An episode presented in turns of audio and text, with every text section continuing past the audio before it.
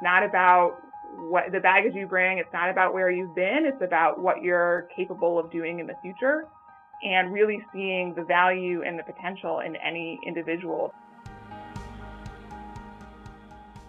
From Dirigo Collective, this is Responsibly Different, sharing stories of certified B corporations and our journey of joining them in leveraging business as a force for good.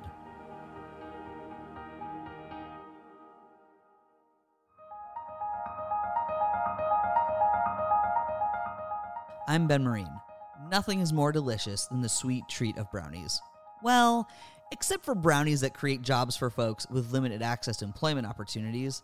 Today, I share with you my conversation with the open hiring director at Greyston, which runs the B Corp certified Greyston Bakery. Greyston Bakery makes all the delicious brownies for Ben and Jerry's ice cream with a workforce entirely hired by their open hiring policy. They produce over 30,000 pounds of brownies every day at their world class manufacturing facility. Their open hiring policy removes the barriers to employment that entry level job seekers face. There's no resume to write, background or credit check to pass, and no interview. Granting access to steady employment not only creates opportunities for individuals, but has a huge positive impact on the entire community. Keep listening to learn how your eating brownies can change lives. My name is Sarah Marcus, and I'm the director of our Center for Open Hiring at Greyston. So that means I work with other companies on replicating Greyston's model of open hiring. Sarah, you're the, as you said, the current director for open hiring at Greyston, which I'm super excited to talk more about. Uh, to get us started, though, I'm curious, how did you find your way to Greyston? Sure, yeah. So prior to Greyston, um, I had roles in kind of much more traditional private sector organizations. Um, I have an MBA. I started my career in management consulting. So I was working with um, companies across sectors on their strategic initiatives and projects. I then worked in corporate strategy uh, in the food and beverage industry. And so I would say throughout my career, I've focused on working with businesses on transformational change, but I wasn't always necessarily that passionate about those change initiatives that I was working on. And I always held this firm belief that business had the power to do more and that there were better business models out there that could both produce value for for stakeholders beyond just a business's shareholders, you know, stakeholder capitalism, whatever you want to call it. I was very interested in that. And so I found Greyston because I was because I was looking for a business that really lived those values, and um, I was interested in kind of bringing that skill set of working with businesses on transformation and change um, to a business model that I could really get behind. And so I feel very fortunate that I was able to find that in Greyston and in open hiring. And so I get to work with business leaders similar to, to what I did in my previous life, except this time we're, we're changing people's lives by removing barriers to employment. That is so cool. That is so cool. And, and Greyston has a rich and kind of fascinating history in and of itself and how it was started and right up through to today. Can you walk us through that history and, and share how it impacts how the business was running today? Absolutely. Yeah, Greyston is, is a, has a fascinating and, and, long history. So it was founded by an interesting man named Bernie Glassman, um, who was an aeronautical engineer turned Zen Buddhist monk who held this belief that businesses had the power to have a positive impact in society long before um, that was sort of part of our general vernacular. This was in the early 1980s. And so he started by making cakes and hiring folks off the street, predominantly homeless people, who he saw not as liabilities on society, but as really untapped assets that could create immense value for, for businesses. And um, that that was the beginning of Greyston. And um, in the mid 80s, he, he came in contact with um, Ben and Jerry of Ben and Jerry's at I think it was one of the earliest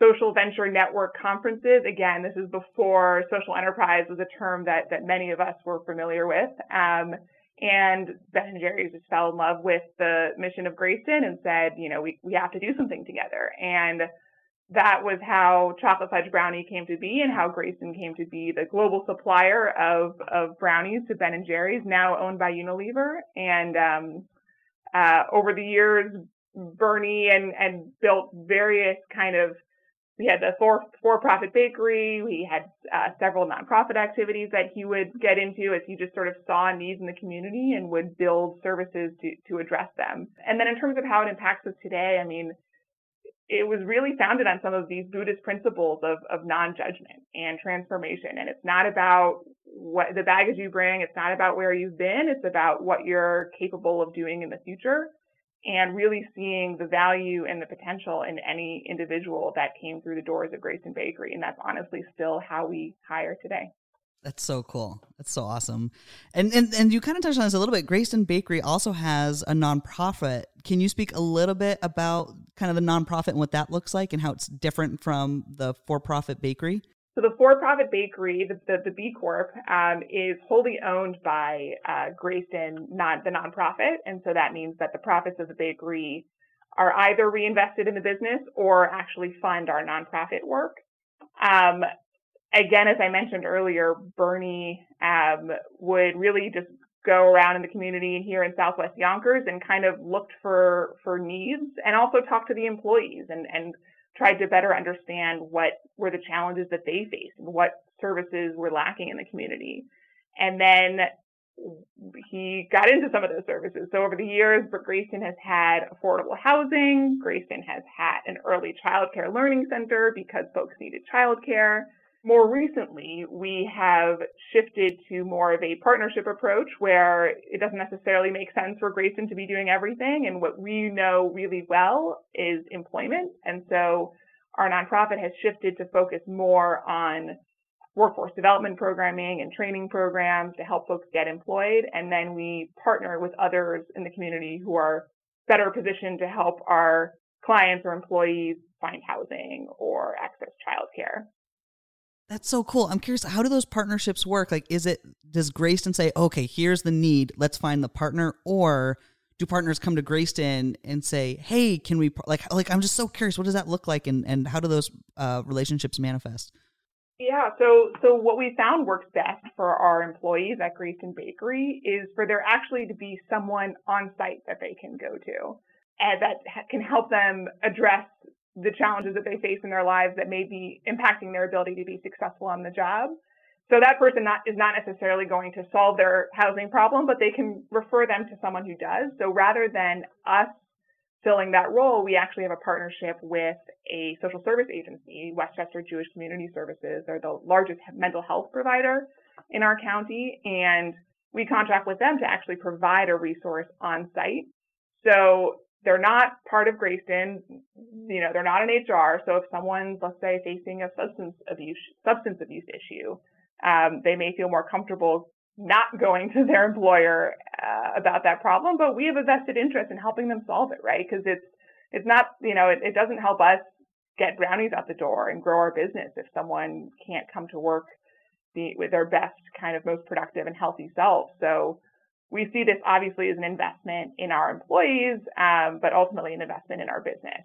Um, because when someone's life is in crisis, it's it's really hard to to come to work um, on time and and do your best work. So we have that model in place, and it works well for us.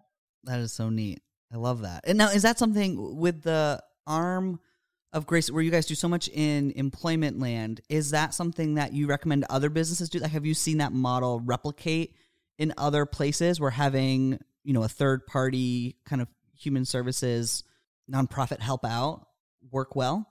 We're working on it. Um, we've definitely seen other businesses embrace open hiring in terms of how we bring folks in no questions asked and we have some really exciting pilots um, especially with some other b corps going um, with with that model. It's been more challenging um, to to help employers build those relationships. I do think Greyston is unique in that we have this hybrid model and we are just so embedded kind of in the social service sector in our community that we really understand how to build those kinds of partnerships. But it's um, it's unique and many businesses are not used to working with nonprofits. Um, and so we are trying to show how that can get replicated. Um, and that ultimately, again, that it, it serves their their business and their bottom line to to invest in that kind of support for their employees. And they don't have to be the ones to solve the problem because they're not going to be experts on housing or childcare, but that there are those in their community that are that are kind of there um, to to help and support. Awesome. So, speaking of that, so much of both the bakery and the nonprofit center around this concept of open hiring. Can you walk us through what open hiring is and why it's important investment in community development?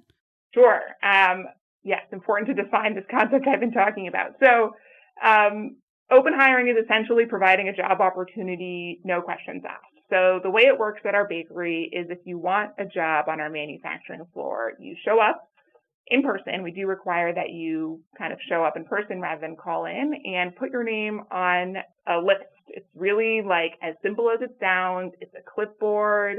You put your name and your contact information. The only question we ask is, are you authorized to work in the US? Other than that, we have no requirements. We don't do background checks. We don't do resumes. We don't do interviews even. Um, we don't do drug testing.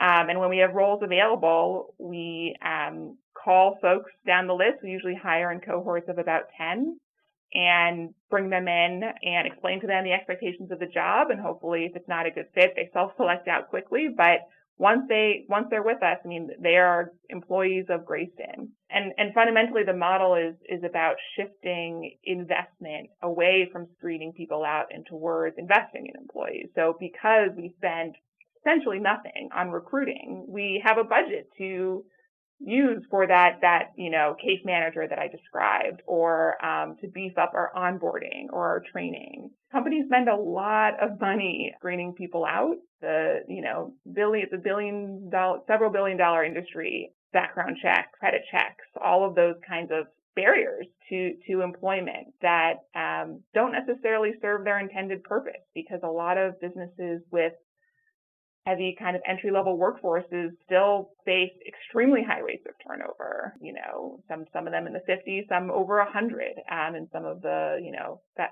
food service and, and retail sectors. And so these these um, resources that are spent screening people out are really not not good use of resources. Um, and so open hiring again kind of shifts that towards um, towards investing uh, investing in the employees that do come through your door. What does some of that, I think you touched on it a little bit, but what does some of that investment in employees look like? So they've put their name on, they're called in, and so do they go, is it like a really intensive training? Like what does setting them up for success look like?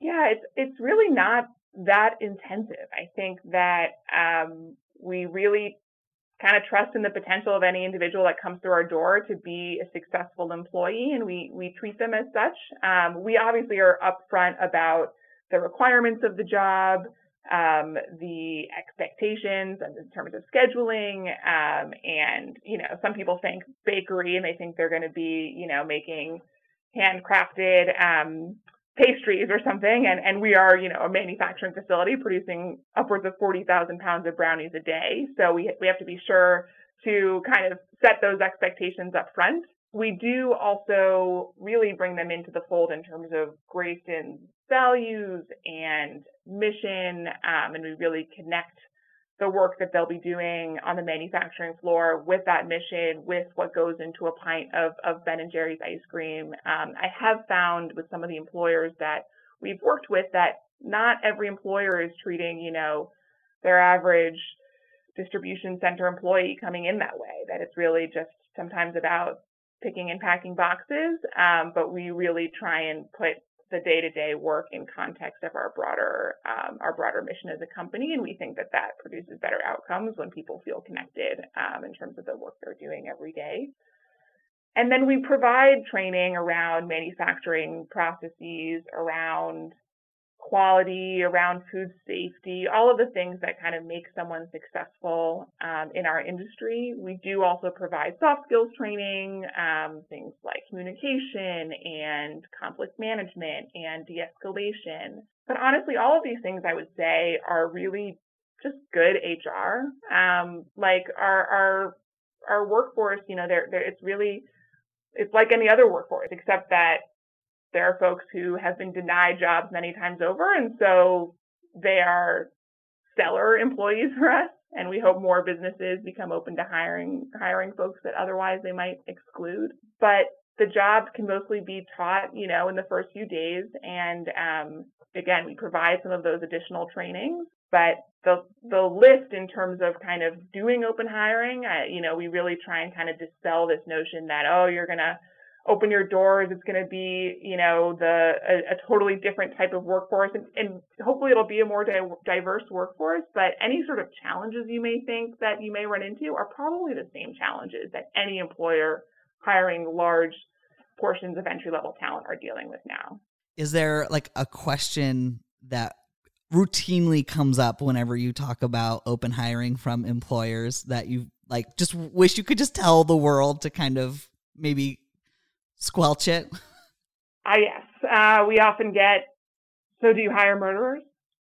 And then sometimes our question back is, well, how do you know that you don't have murderers on your staff right now?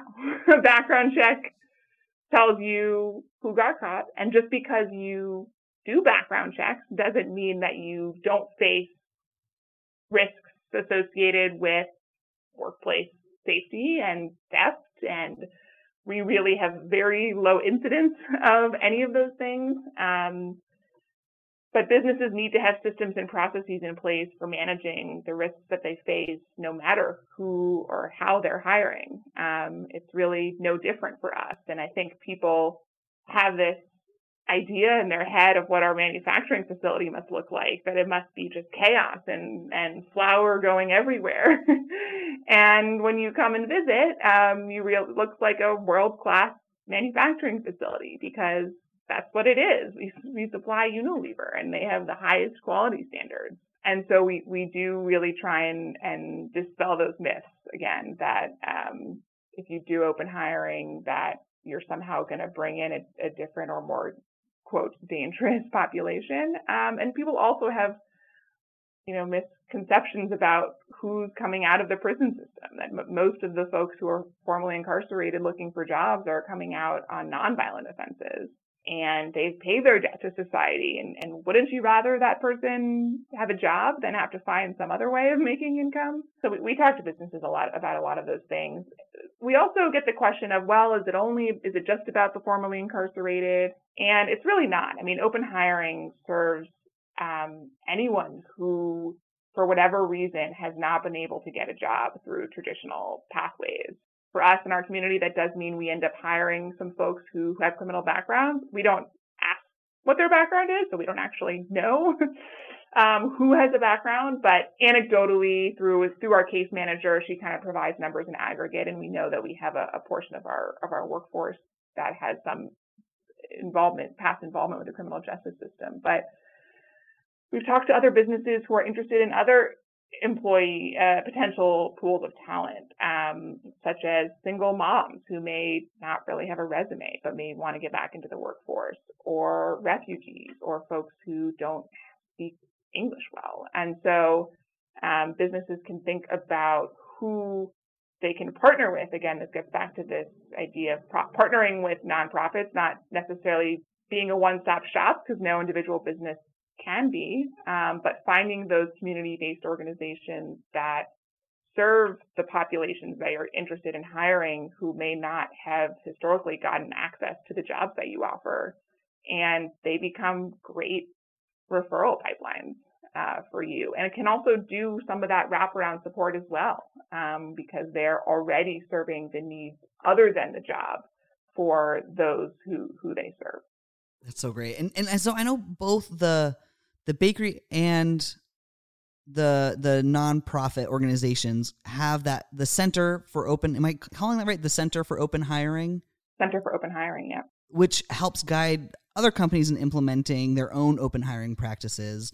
What are some business models that could utilize open hiring? I know you mentioned anyone with like entry level jobs. Have you seen any instances where uh, maybe people have thought really creatively about the work that they're doing and have maybe bended some of their work to fit an open hiring model? Yeah, we've thought about this in different ways. I mean, yes, it makes sense for companies who have high numbers of entry level talent where the training can largely be done on the job to consider an open hiring model. But we also think that barriers to employment can be, you can think about removing barriers to employment throughout the ranks of your organization. So maybe you're doing open hiring for frontline retail jobs, for example. Um, but do you really still need background checks up in the C-suite, or um, does that job really require an MBA coming from someone who has an MBA, or do you really just need that person to be able to do financial modeling? And if that's what you need, can you just put that in the job description instead of of the educational requirement? I mean, we we talk about those things and we we hope businesses can kind of think creatively about that. But ultimately, you know, at the Center for Open Hiring, our mission is to remove barriers to employment for as many people as possible um, and create opportunities for the hardest to employ. And so from that standpoint, we are looking for those industries um, and business models that rely heavily heavily on entry level talent.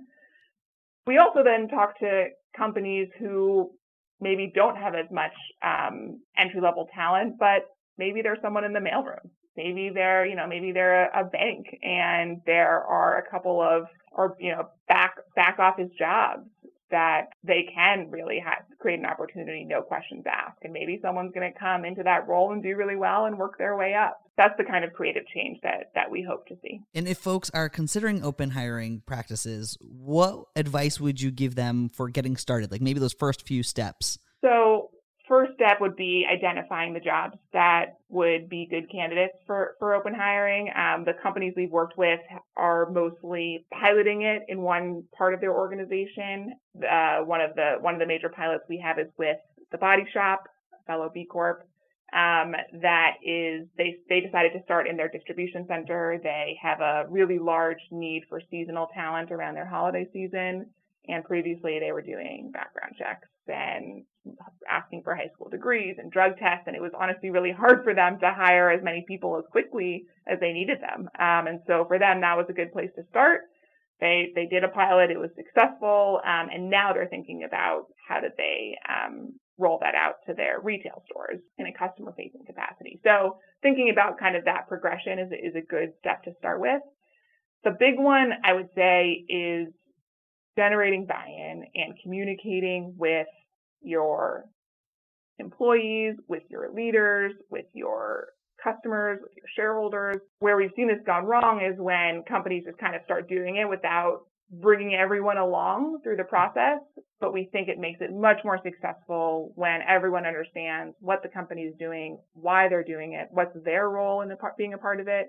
And when we think when that happens, it actually is a really great kind of initiative from a workplace culture standpoint. Because imagine you're a supervisor, frontline supervisor at a warehouse, and suddenly your business decides to do open hiring, and you're not just packing boxes, you're you're changing lives. Um, and we think that that can really bring meaning into the workplace and can be enormously uh, transformative for for company culture. So I would say developing the roadmap in terms of types of jobs and doing that kind of communication and, and buy-in, developing buy-in. Um, some of that might be like building your own business case for it. I mean, we can tell you, you know, on average, companies spend $4,000 per hire on screening people out, but that's probably not your cost, right? As a, as a, you know, as an, as an individual company. And so thinking through, okay, where, where can we find value here?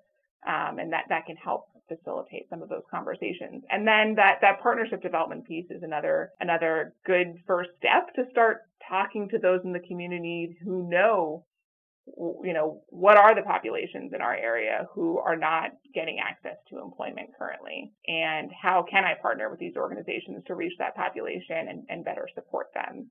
We, we think having those conversations earlier on is helpful as well. And come talk to Greyston and we can help you. awesome. And and with with with coming to to learn more at Greyston, do folks come from all over the world, or is it is it just really serving kind of the greater Yonkers area, or what, what does that look like? We actually have had folks come from all over the world. Um, believe it or not, there are about a dozen companies in the Netherlands practicing open hiring uh, through a partnership we developed a couple years back with a um, a foundation there that's now kind of working closely with us, but largely implementing on their own over there. Um, we've worked with within the U.S. companies from California to Vermont uh, to North Carolina. Um, it, there's really interest from all over. Um, we are now thinking about okay, what is what would a regional ecosystem to support employers doing open hiring look like, so that not everyone has to develop these community partnerships, but perhaps if there's an infrastructure of partnerships that can get leveraged across a network of employers in a given region, that might kind of facilitate open hiring adoption more rapidly. But we're we're evangelists, and we'll we'll talk to anyone who's interested. That's so great. Um, I know as part of the nonprofit, Greyston has a workforce development program as well, which sounds like it's about more than just hiring, but actually developing folks once they're in the door. What does that program look like, and how and how do folks move through it? Right. So the workforce development programming is part of our nonprofit. So it's actually serving community members in Yonkers, not necessarily that have come through our bakery, um, but who are just interested in developing their skills, building a new career. Um, and so we offer several different programs. I think right now we have uh, building and construction trades training going on. Um, we do a security guard training. Uh, we also have a transitional employment program for folks coming out of the prison system to call to clean the streets of Yonkers, um, called the called the Greyston Rangers.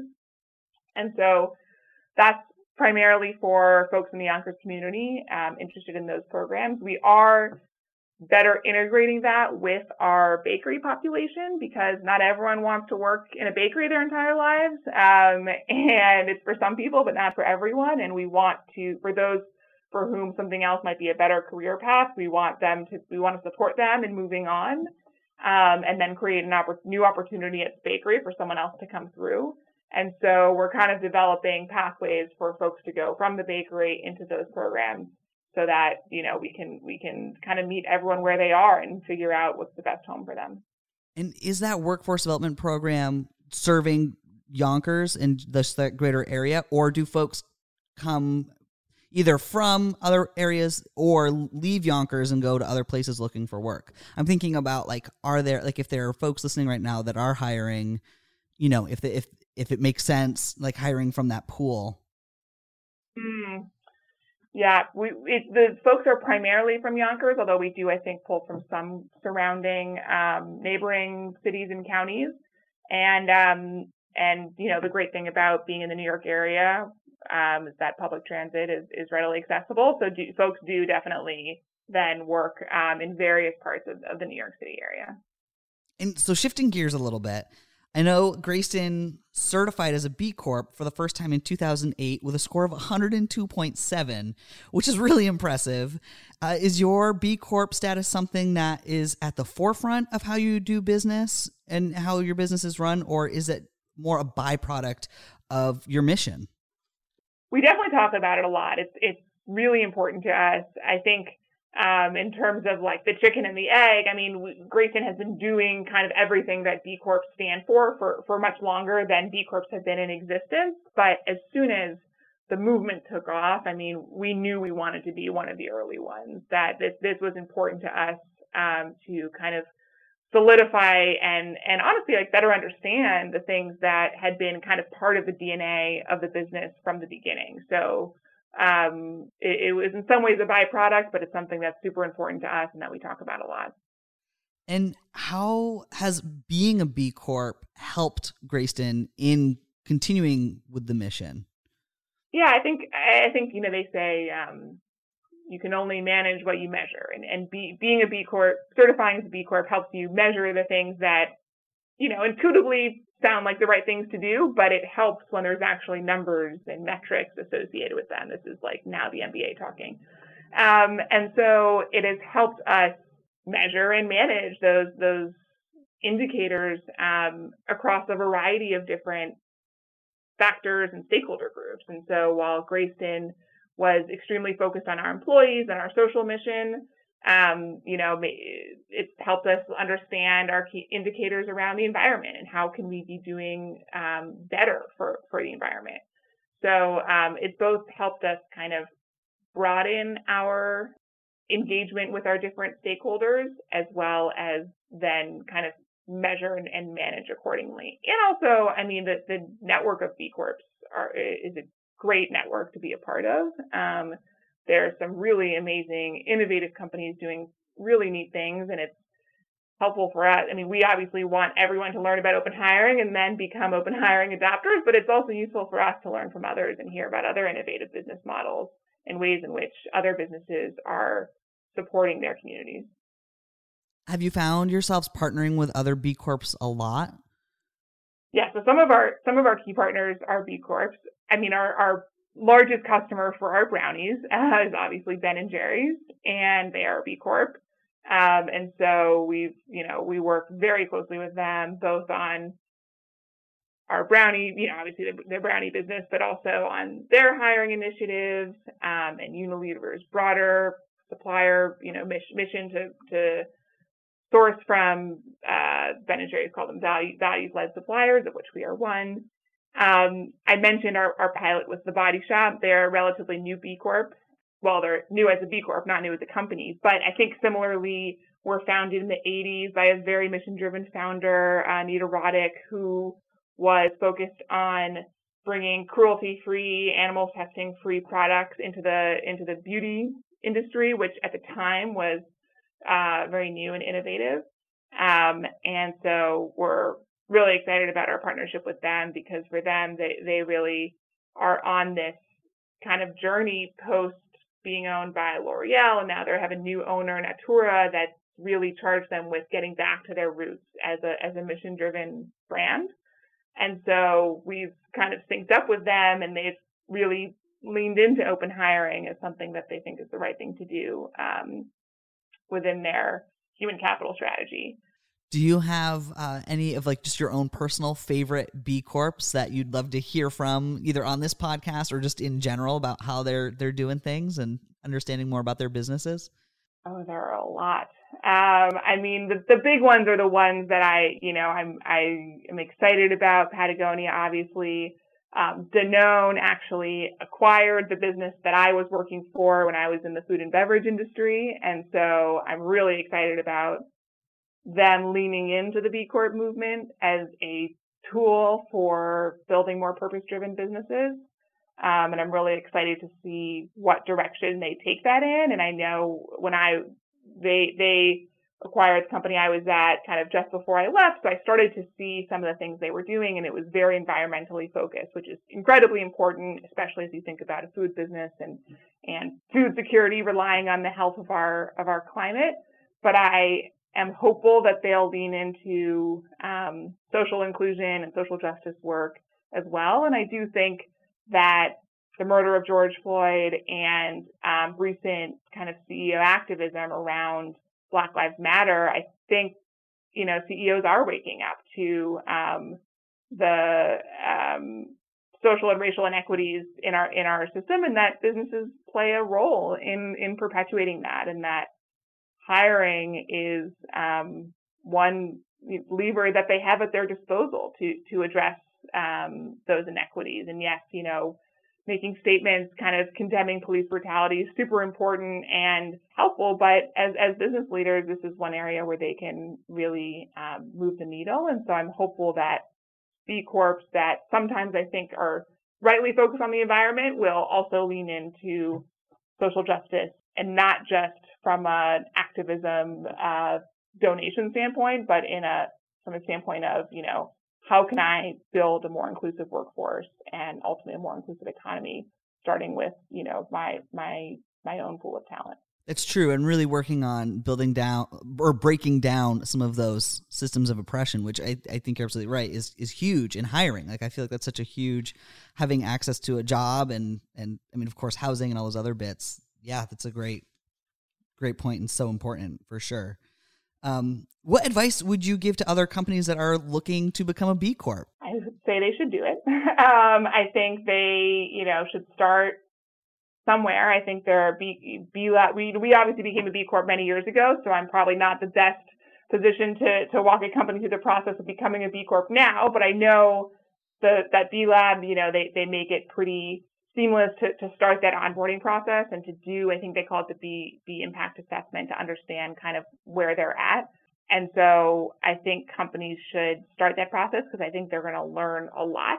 And again, like, you know, it'll help solidify or or uncover solidify things that you are already doing but now you can get a little more credit for them and uncover areas where maybe you're not doing so well and you really can be doing better and then i guess the other piece of advice is that to to do it not just for the label and the kind of stamp which is important but also for this community of b corps that i've described um, because you'll you'll learn a lot from others and you probably have a lot to bring and it's a really wonderful network of business leaders who are really trying to to do things differently and learn from one another. Looking at how far Greyston Bakery has come since being founded in 1982, what would you say are some of the proudest moments and memories in Greyston's history? Yeah, I think there's there's many moments. Um, a few that stand out. I think the beginning of our partnership with Ben and Jerry's that continues to this day. I think we started supplying them in 1987. Um, and our business has really grown on the backs of the growth of, of Ben and Jerry's and their success as a company. And so the start of that um, partnership pretty, was pretty important, uh, important moment in our history.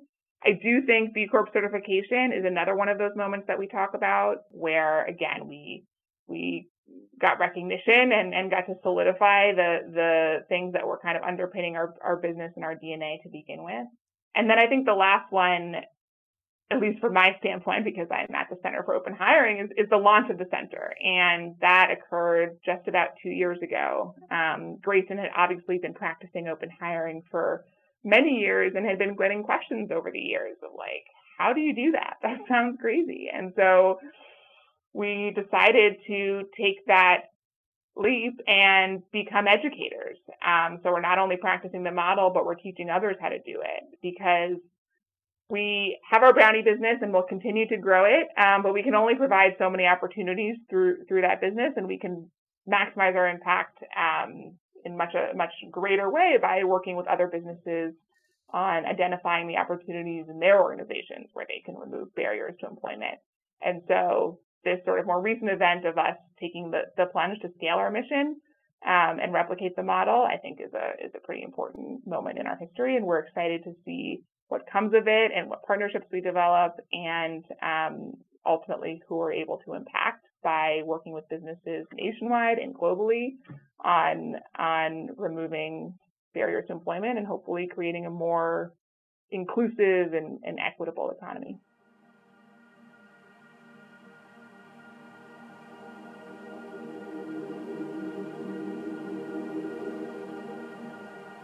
Thank you so much for joining us. Definitely check out Greyston's website at greyston.org to learn more about open hiring and access those resources that Sarah mentioned. If you have a wicked sweet tooth and want to support Greyston's mission, head on over to greystonbakery.org to order up some tasty treats. They have some great brownie gift boxes too, perfect for special occasions, or let's be real, solving that pesky chocolate hankering. As always, I have all the links in the show notes, which you can find at responsiblydifferent.com. If you're enjoying this podcast, be sure to subscribe wherever you listen and leave us a review. A quick update on our B Corp journey. We're currently in that time of year where we are selecting our health insurance plans to offer to our team. And one of the things that comes up on the B Impact assessment is ensuring that there is explicit coverage for transgender individuals. Now, I know how hard this is to navigate because I myself am a trans man and I don't even fully understand the laws and what has to be written how to make sure my medical needs are covered just like anyone else. So, we're reaching out to some local resources and we'll share what we find in the show notes for this episode. Up next on Responsibly Different, I talked to one of the co CEOs of B Corp certified Badger Balm. I'm really driven by the impact that we can have as a business. That's what I'm excited about. That's why I came back to Badger and being a family driven business we have the freedom to do that. We're all in this together. Till next time, be responsibly different.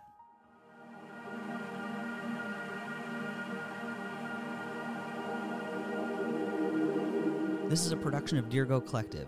Music composed by our own Kevin Oates. You can follow us on social media at Dirigo Collective or visit our corner of the internet at dirigocollective.com.